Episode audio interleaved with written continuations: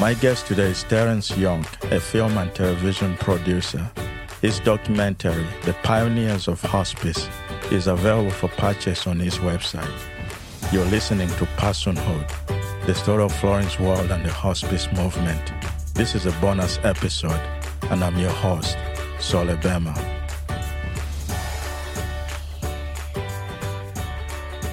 So, Terence, um, tell us about your background. Where did you grow up? Well, I I uh, was born and, and raised in uh, Detroit, Michigan, and uh, but I pretty much escaped there as soon as I was legally able to do so.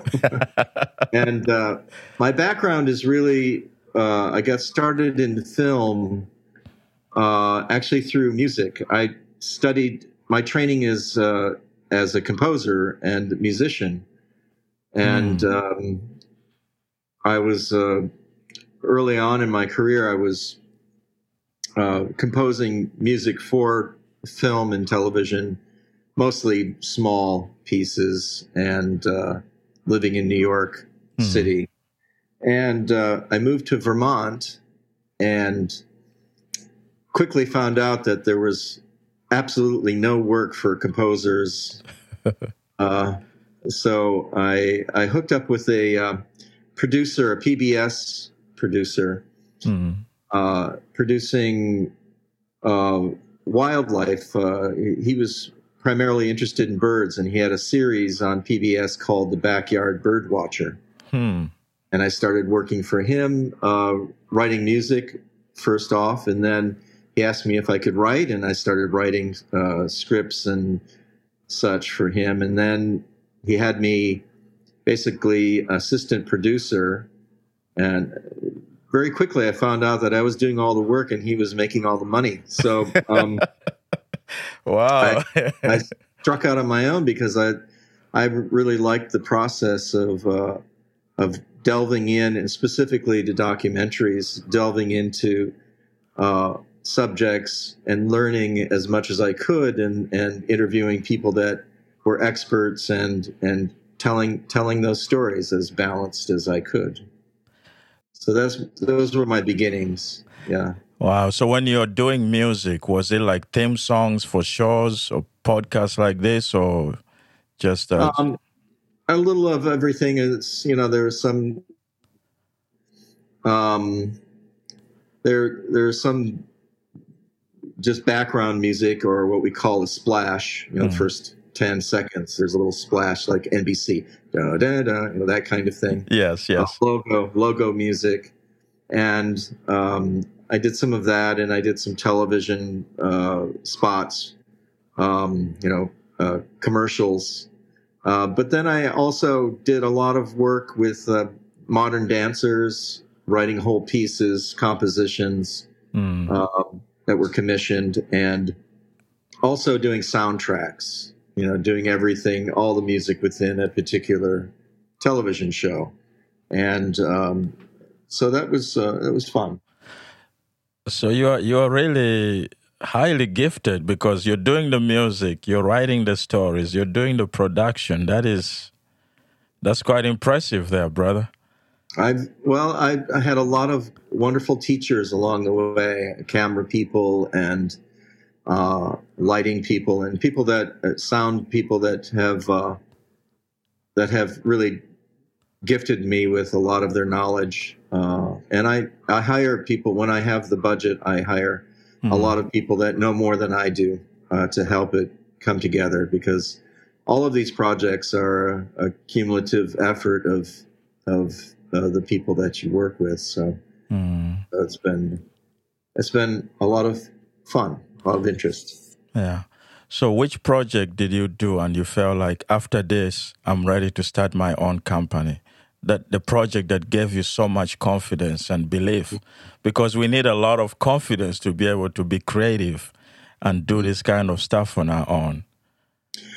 I, I think it was more cumulative oh, okay. in my situation. I think that it, um, I got a couple of uh, grants and and a couple of uh, uh, I'd say one in particular was a Vermont Institute of Natural Science. They needed a, a promotional piece to help raise money to build a new center.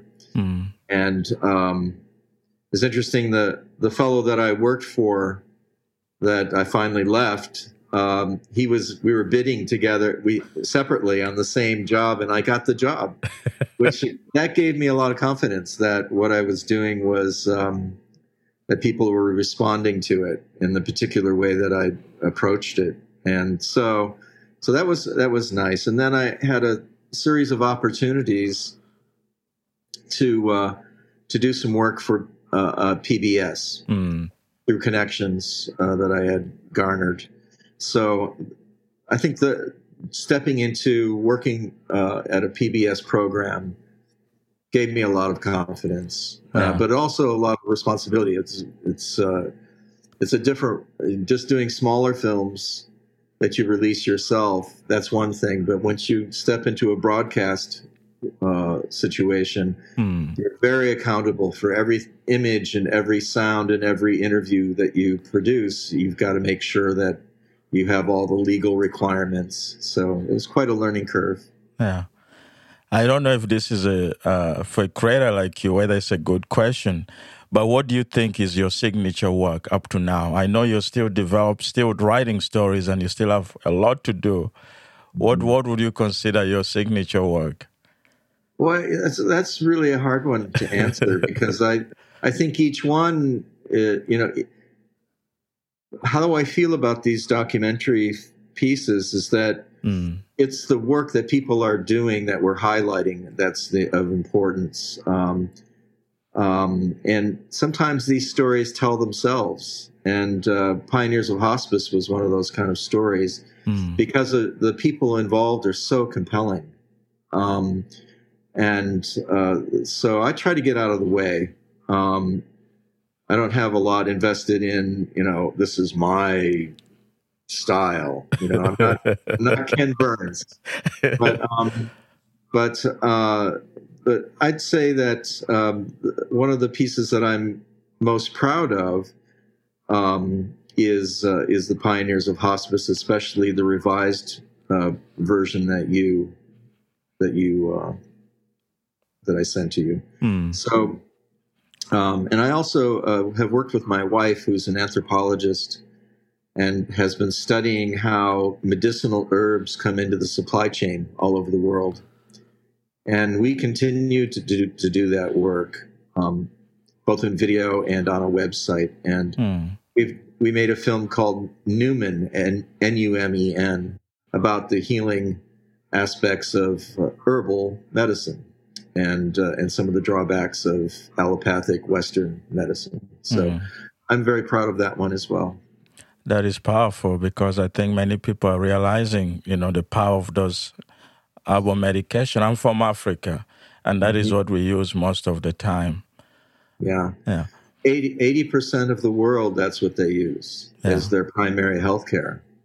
So so I, w- I was doing research on, on hospice and hospice history in the United States, specifically the work of Florence Wald. And I was impressed to find about your documentary. And through a process, I was able to have it. And to see you hanging out with all these legends in our field, it was quite uh, uh, impressive. How did the idea start? Well, it's a little bit of a history, so bear with me. But hmm. um, my brother um, uh, passed away from ALS, uh, and but it was very uh, traumatic experience because he was Dr. Kevorkian's last patient, mm. for which Dr. Kevorkian was uh, sent to prison, convicted, mm. and it was a very public. You know, we were on television, and and my brother's name it was in the media, and it was it was a very uh, traumatic experience for me and my family. Um, so, I and part of that was that the hospice that my brother had was not, you know, not all hospices are created equal. Yes. And um, this was a, a faith based uh, hospice in the area that he lived, and they really sort of let him fall through the cracks. He totally was behind the ball on everything um, for his care, and they just didn't really show up. And so I wanted to, I wanted to learn more about hospice and what makes a good hospice as opposed to what our experience was.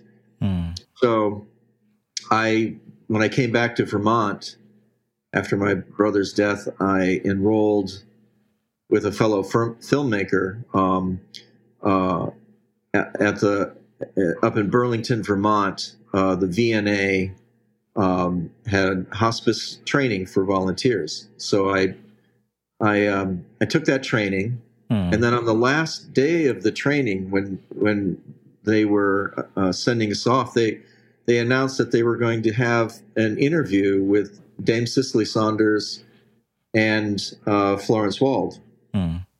a radio interview, and the, you know they were both in their late 80s at that point. Maybe yeah. even I think Cicely Saunders might have actually been just turned 90, and so at, when the class ended, I went up to the directors and I I said, you know, these wonderful people are going to turn into rain clouds pretty soon. You know, they're yes. We should, if if nothing else, you should bring a camera and just archive that interview so that you have those images. And um, and then they said, well, what what would it take to make a film? And uh, and I so I put together a budget and and uh, you know a skeleton crew of what I would need and and uh, presented it and then within two weeks we had found the money to to uh-huh. make the film so it was something that resonated with people and uh, and the the name of the the name of the organization that raised the money and ultimately enabled the film is Madison Deane Initiative mm. which uh, was was then merged with the uh, VNA of um, up in Burlington. So mm.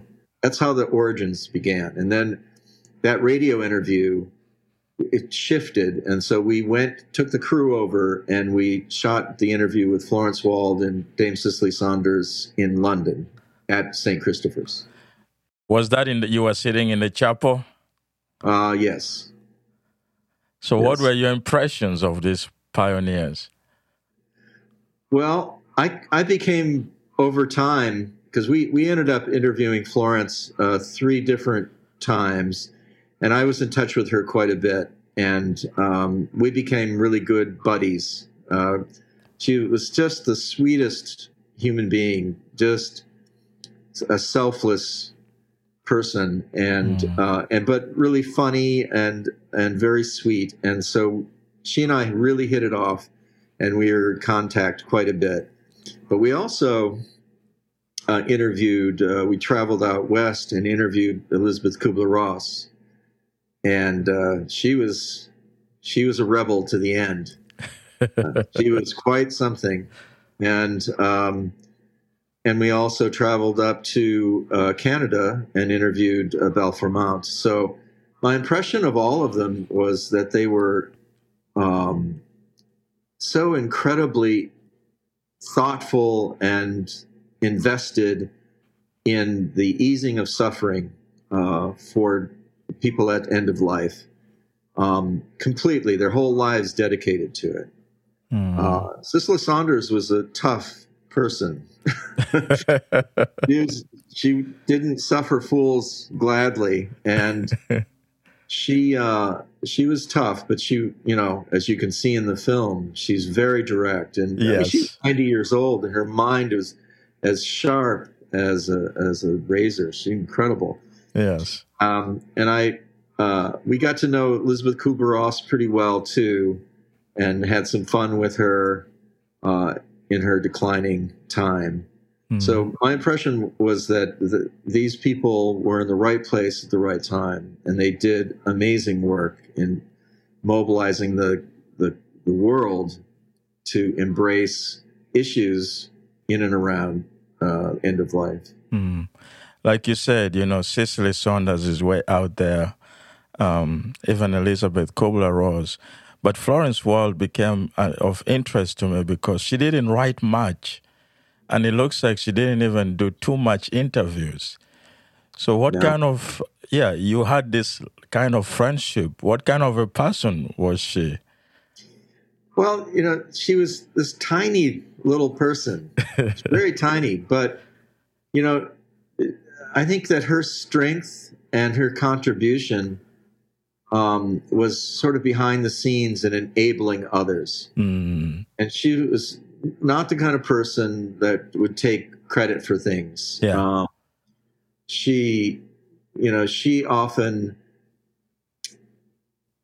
It's interesting. She often would, um, if anybody did try to thank her or pra- uh, lay any kind of praise, she would always say, "Oh no, you know, it's uh, this was a community effort, and, and these are the people that really made it happen." And um, so she's very humble, very mm, humble, but she was also incredibly insightful and understood um, the complexities of what's involved uh, with making hospice a reality and mm. one that's true to its mission Yeah. uh, and she steadfast in that. So she, the kind of person who um,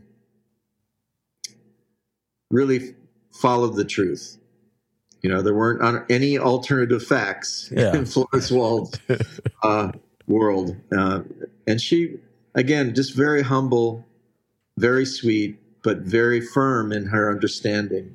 And she had a, a wide, a wide view Mm, of how, as you heard in the film, of how this movement came into being, yes. and that she really credits, um, she really credits uh, Elizabeth Kubler Ross and Cicely Saunders in giving this method to the world, and then the world demanding it through a social movement, which was Mm. happening at the same time as civil rights movement and the Vietnam War, all and and uh, many other you know women's rights movements um, that were happening simultaneously in the late '60s. Mm. So you came to hospice with this unique background, with the uh, experience of your brother, and then you come as a hospice volunteer, and then you meet these legends of hospice. What did you learn about life, about hospice, about everything from this, from your brother's experience to interacting with these pioneers? Yeah, well, it was um, what I learned was that there was it was hopeful. It was hopeful that um, you know there are just quite a number of people that fall through the cracks in the medical system, especially at end of life, and um, and there and part of that problem, and it still exists today, even after so many years of hospice being a reality. There's so many doctors that um, are not well trained in what happens after you stop treating in a curative way Mm, to support the life that's left at end of life. And Mm. so palliative care, I think, is a very uh, incredible permutation of medical care in that they recognize, you know, that cure, uh, you've moved past the curative stage and, and you need to support the person, as Balfour Mount says, to celebrate that, that life. Mm, he made he is one of the statements in the film which is one of my favorites is that he says you're either 100% alive or 100% dead. You're, you know and while you're alive it, you know it's what can hospice do what can medical people do to support that life. Mm, and so that's that's the main thing that I learned um, was supporting that life um, can make a huge difference, so that people can settle into not only living their life as best they can, but also to support the telling and remembering and imparting of their story. Because you know, a lot of people at the end of life, you say, you know, you ask them about their story, and say, Mhm. "Oh, I did, you know, I just had a normal life. I didn't really have a story. But then you start asking specific questions, and and people say, "Oh yeah, well I, I guess I did have a story." Mm. And oftentimes, uh, children, their children, and their family members have never heard half of these stories. Yeah. And so it's this incredible um, journey of of people finding meaning to their lives through telling their stories, and and their children understanding the the meaning of that life and the struggles, the challenges, and also the gifts. So I think um, for me that that has been the biggest gift is helping people to tell their stories Mm. because I, I remain uh, I remain a, a hospice volunteer. Oh, up to today. Yes, yes. What kind of stories have you heard without revealing names that have inspired you about life and about being human and about empathy? Mm. Yeah. Well, it's. I guess uh, talk about the one, you know, one fairly recently. Um, and this gentleman had been a, a salesperson in a big department store for his whole life. Mm. You know, at one point selling washing machines and then lawnmowers, and then, you know, it, nothing. It, I wouldn't say that his his uh, vocation was something that was particularly meaningful to him. Mm. Um, but um, but what he talked about most in in that situation was how connecting to people and just he's very he was a very curious person Mm. um, and he liked to uh, ask people about their lives and uh, in a way um, in a funny way sort of live you know understand people through their you know vicariously through stepping into their world so he Mhm. was a, a natural interviewer he would have been a great documentary uh, producer because he just Hmm. had this natural curiosity and and you know i would come into the situation with him he, there was a he had um, uh, uh, parkinson's in Hmm. sort of late stages. And when he wasn't falling asleep because that happened sort of in the last stages he he was always turning the tables on me. It was fun you know i would i was asking him questions and then he'd sort of answer the question with a question and he'd like turn it he was a master at that and and so what i learned i think what i learned and i continue to learn about being in those situations there is that they're every one of them is completely different. Um, and that the most important skill that i can bring there is just to listen Mm. is to be a good listener. And uh, whatever comes up sometimes nothing comes up. Yeah.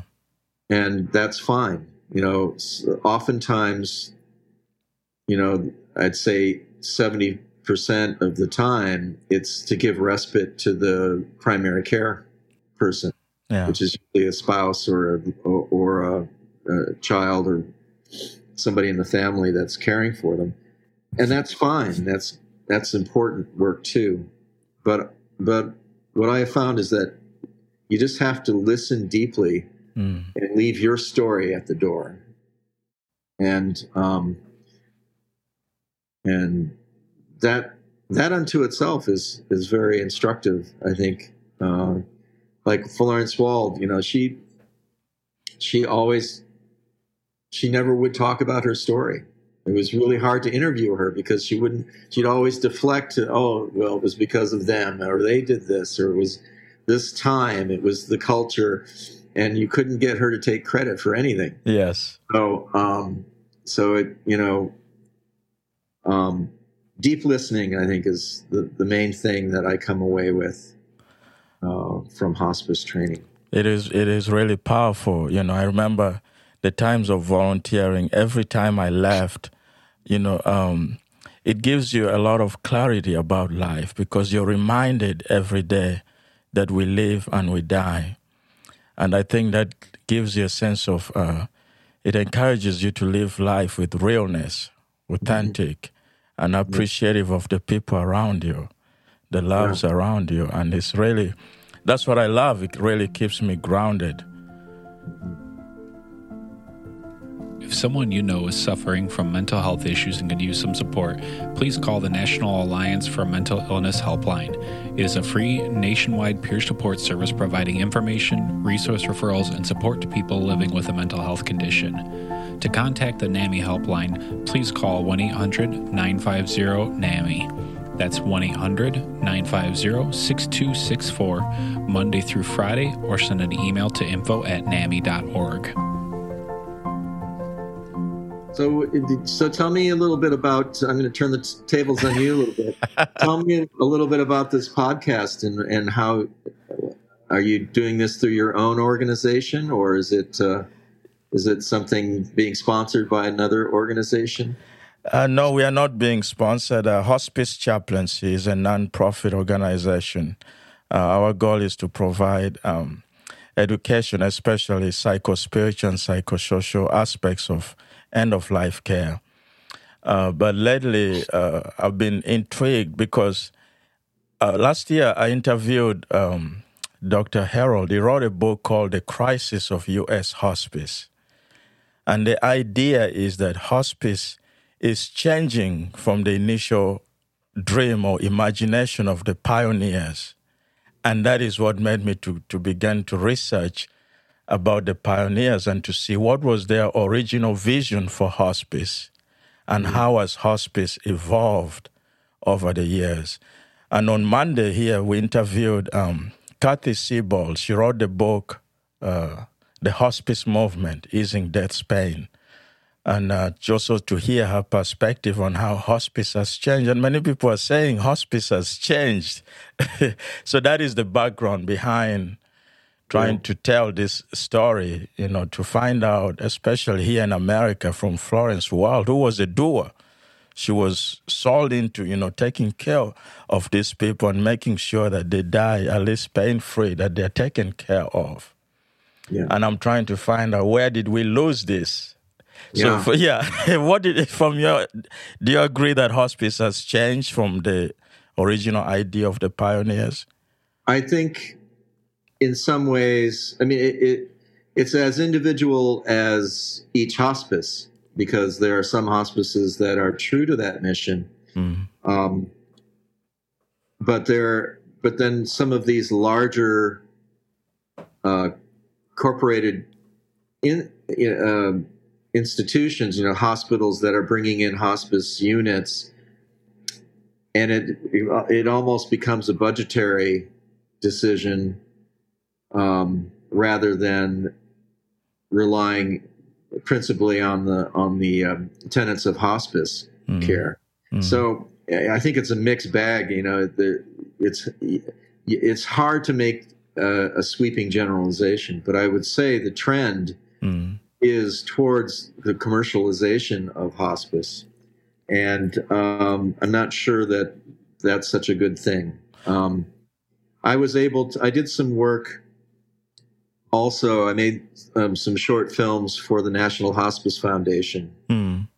and uh, for several of their um, honorary events when they're essentially they're fundraisers where they they would have a, a big gala and uh, and honor various people in the culture. And I made a, several short videos, which I don't know if you've gone to my website, but uh, there are s- several yeah. short videos there with uh, Desmond Tutu and yes.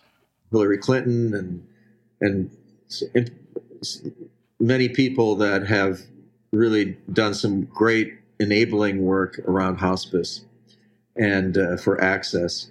Hmm. Uh, so I think you know, so it's it's an interesting thing to to look at this big thing called hospice with over 13, 14,000 chapters around the world and say it's diminishing, I think each, you just have to, you can't just make it up. You got to look at each one. Yes. Like I know here in Vermont, we have some excellent hospice uh, groups and that are not in that category of being in you know encapsulated into a hospital setting with those same kind of financial and budgetary limitations, et cetera. Mm. So I know I'm not sure I answered that question very well. you answered well. So you see, so my my passion is actually you already started this is to remind people, you know, where we come from. You know, it's easy to run ahead and forget where you come from. So your story, Pioneers of Hospice, lays that foundation, and I'm hope I'm hoping more people can listen to that, and that is what we're also trying to do, um, to tell the stories, and yeah. to let people realize that you know it came, and this is and this is what Cathy Siebold said on Monday, is that for a movement to remain true to its original vision, the leaders of the movement must be the people who are affected you see. But then she said, for hospice, the people who are leading the movement are not the terminally ill. Yes. So, so the movement is is there, but it's not being led by the terminal ill. So obviously, it is easy to drift from the original vision, because for any movement to remain successful and to remain true, it must be led by those people who are affected by the cause. Yes, and that is. Uh, and I think there are cheerleaders you know, in the movement um, that aren't terminally ill, but mm. Bell, Balfour Mount is a is a really good example, and there are many, many, many uh, nurses, doctors, chaplains in the in hospice that are uh, leading the charge of keep these tenants of hospice alive. Yes and I think uh, you know, for instance, we, I, I had heard about B.J. Uh, Miller um,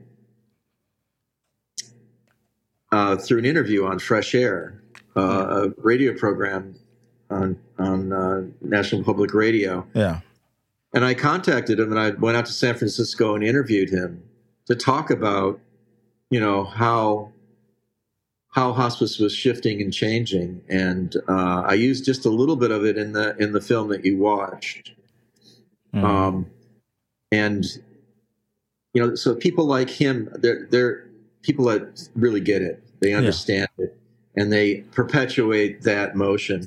Um, it's just it's the influence of money is mm. the, the biggest issue. I think I'm not an expert, but I I think that um, like for instance, my mother, um, who had Alzheimer's, um, was in a uh, Medicaid facility in the Detroit area, and uh, she had hospice, but really, um, a wonderful nurse would come once a week and just check in on her, but it wasn't really hospice.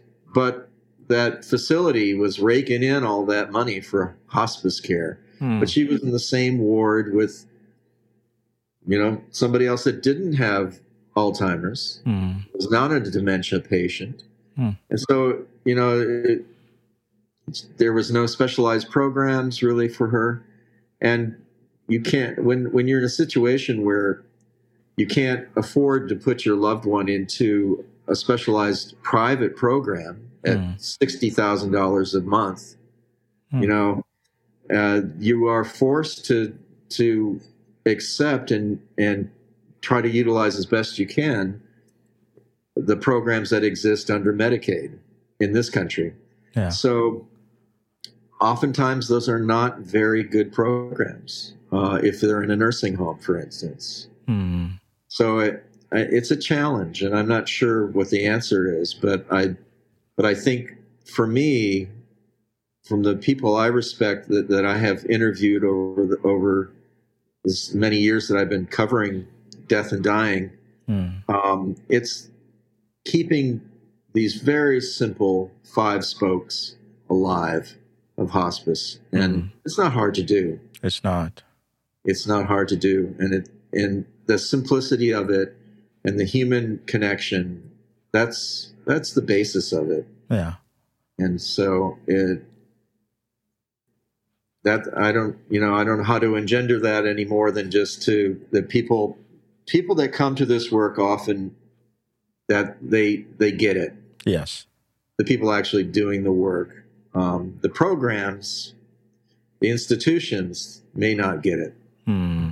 You said this is what did you add now with the new new version? What what is new from the the new film to the old one you did in 2000? Was it 2002? 2004. 2000, we we yeah. interviewed in 2001. Started, we got momentum um, in 2000, end of 2001 and into 2002. Mm. Did the filming 2002 mostly, and then a couple of years of uh, the Madison Deane Initiative is a group of uh, the board. They're all women. Mm. I was the only man involved in this project, and so there are 30 pe- women on the board, and so I had to edit that first version with getting consensus from 30 women over over the course of a couple of years. So it was a slow process, a lo- wonderful one, but it Mhm. was uh, but it was trying to get 30 people to agree on anything is pretty tough Takes time. takes a lot of time and um and so um that film was never complete in my mind Um, Ah. I felt that the, there were parts of it that were just too long um, that people had got attached to but didn't and didn't want it to come out of the film. I wanted to tighten it up. Mm. and also we just didn't have access to a lot of the images that you see in the second film. Like there in particular there's um, the original on a you know yellow pad paper of uh, you know the the um, the wheel of pain Mm. total pain Yes. was, uh, uh, the Cicely Saunders invented this term called total pain, not just physical pain, but all of the aspects of pain. And that image that was not archived yet until after her death, Mm. and um, and so we lots of the, that kind of archival uh, photographs were just not available. So in the newer in the re, in the revision, there are, are more powerful images of that kind. But I also want, I, and then I tightened up and reordered the sections um, because I felt that it lagged. The first version lagged um, unnecessarily, and Mm. so I I sharpened it up, put in great visual elements that were not available to me previously, changed the music, um, and also um, added some new voices, uh, including Don uh, Schumacher, who was the head of the National Hospice Foundation at the time Yes. and a lovely man, and um, and also um, interviewed um, Dr. Kerr Yes. Doing the per- the Dream Project, which I just is incredible to me. It's just uh, something that I think has been ignored in hospice care, and it probably still is to some degree. It is. I didn't know about that project until I watched your film. So it's powerful. yes, It's I was powerful. impressed. and I, you know, I, I, I had a. This is a little bit gets into the woo woo area, but Mm, I had a visitation from my brother after he died, mm, and it was a very real experience, and it wasn't a dream; it was a waking dream, mm. and uh, so that kind of thing is very healing, very Yes. moving, and so I wanted to include that. That's And uh, so, so I think uh, all in all, this the the last version is much more concise, Yes. much more uh, pointed information, and it's ordered correctly. I am setting up um, a video on demand uh, portal on my Vimeo site, Mm, and we're going to start trying to uh, to get bring people back to uh, either renting the film or or purchasing it. I think of this film as primarily as a context for how how the movement came into being. Yes. Not more like a training film for um, hospice volunteers, and not necessarily a, a general population kind of film. Um, but now I'm switching that that that thinking, and I am going to try to uh, promote it as much as I can, and so that people see it and understand what hospice is. Because uh, for me, I like it because it gives you the context for hospice, and then you get to hear the voices of these dreamers of this movement, uh, their vision and and everything about it. So I think it is a powerful foundational knowledge to why hospice. And uh, I think if you're listening, I would encourage you to get this. Um, uh, this film is, is really impressive. Uh, you get to, to know a lot about hospice as a foundational knowledge, and also it, it will inspire you as you work with the dying every day. Mm. Yes, so thank you very much, Terence. Thank you so much. So, how can people get it? Do you have a, a website, a link? How can people get this? Yes, um, it, we're working on the setting up the uh, the link in the next week or so. But it you can go to my website, which is brookhollow.tv. So that's B as in boy, R O O K H O L L O W dot T V. Um, and I'm sure you'll put it on your your website. Yes, I'll forward that to you. Yes, and uh, there'll be a, a place where you can uh, click and have a link to go to the VOD site and or to purchase the the film. Okay. That's good. You know, we'll definitely keep in touch. I, I really, I have some ideas of something we can do together too. So let's keep in touch, my brother. Yes, I would love to do that. And thank you so much for reaching out. All right, brother. Blessings. All right. You take mm. care. Mm, bye. Bye bye. That was film producer Terence Youk. Uh, thank you for listening.